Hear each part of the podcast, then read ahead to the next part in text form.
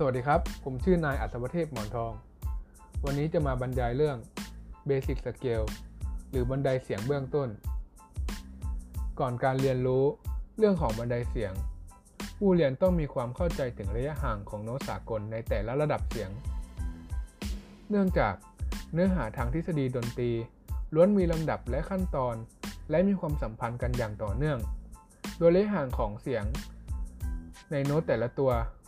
ประกอบไปด้วยดังนี้ 1. โน้ต C 2. โน้ต D 3. โน้ต E 4. โน้ต F 5. โน้ต G 6. โน้ต A 7. โน้ต B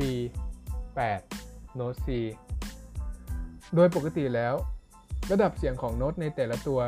เมื่อไม่มีเครื่องหมายแปลงเสียงกำกับไว้ ตามธรรมชาติของเสียง โดยโน้ตแต่ละตัว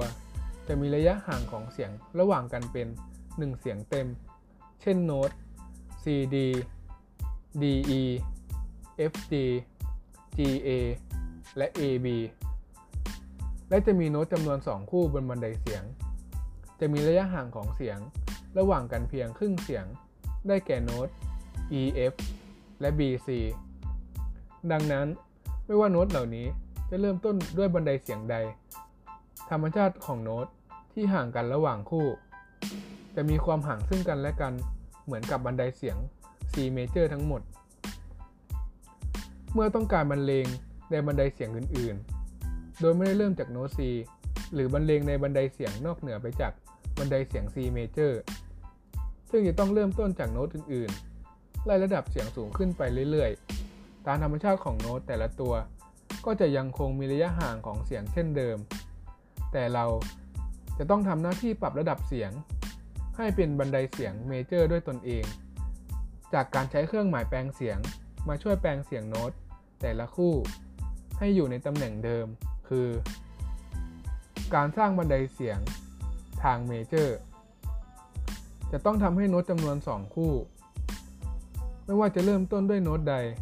และโน้ตคู่ใดไปตกอยู่ในตำแหน่งที่ 3 4 และ 7 8 ก็จะต้องใช้เครื่องหมายแปลงเสียง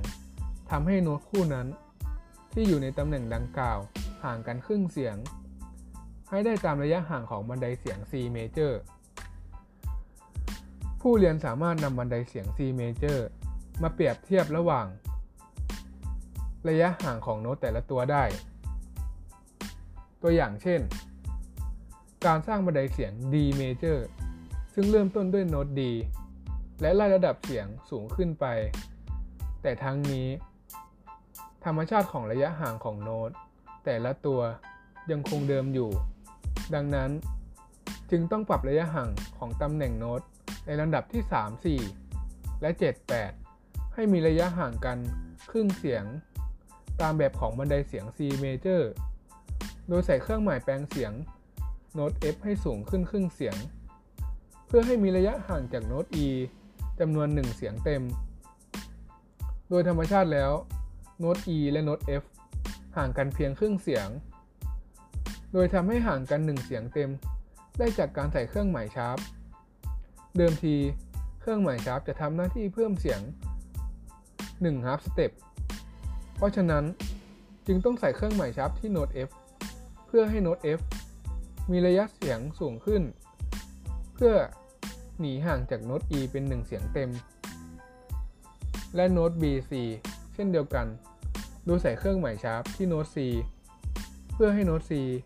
มีระยะเสียงสูงขึ้นไปอีกครึ่งเสียง เพื่อหนีห่างจากโน้ต B เป็น 1 เสียงเต็มเช่นเดียวกัน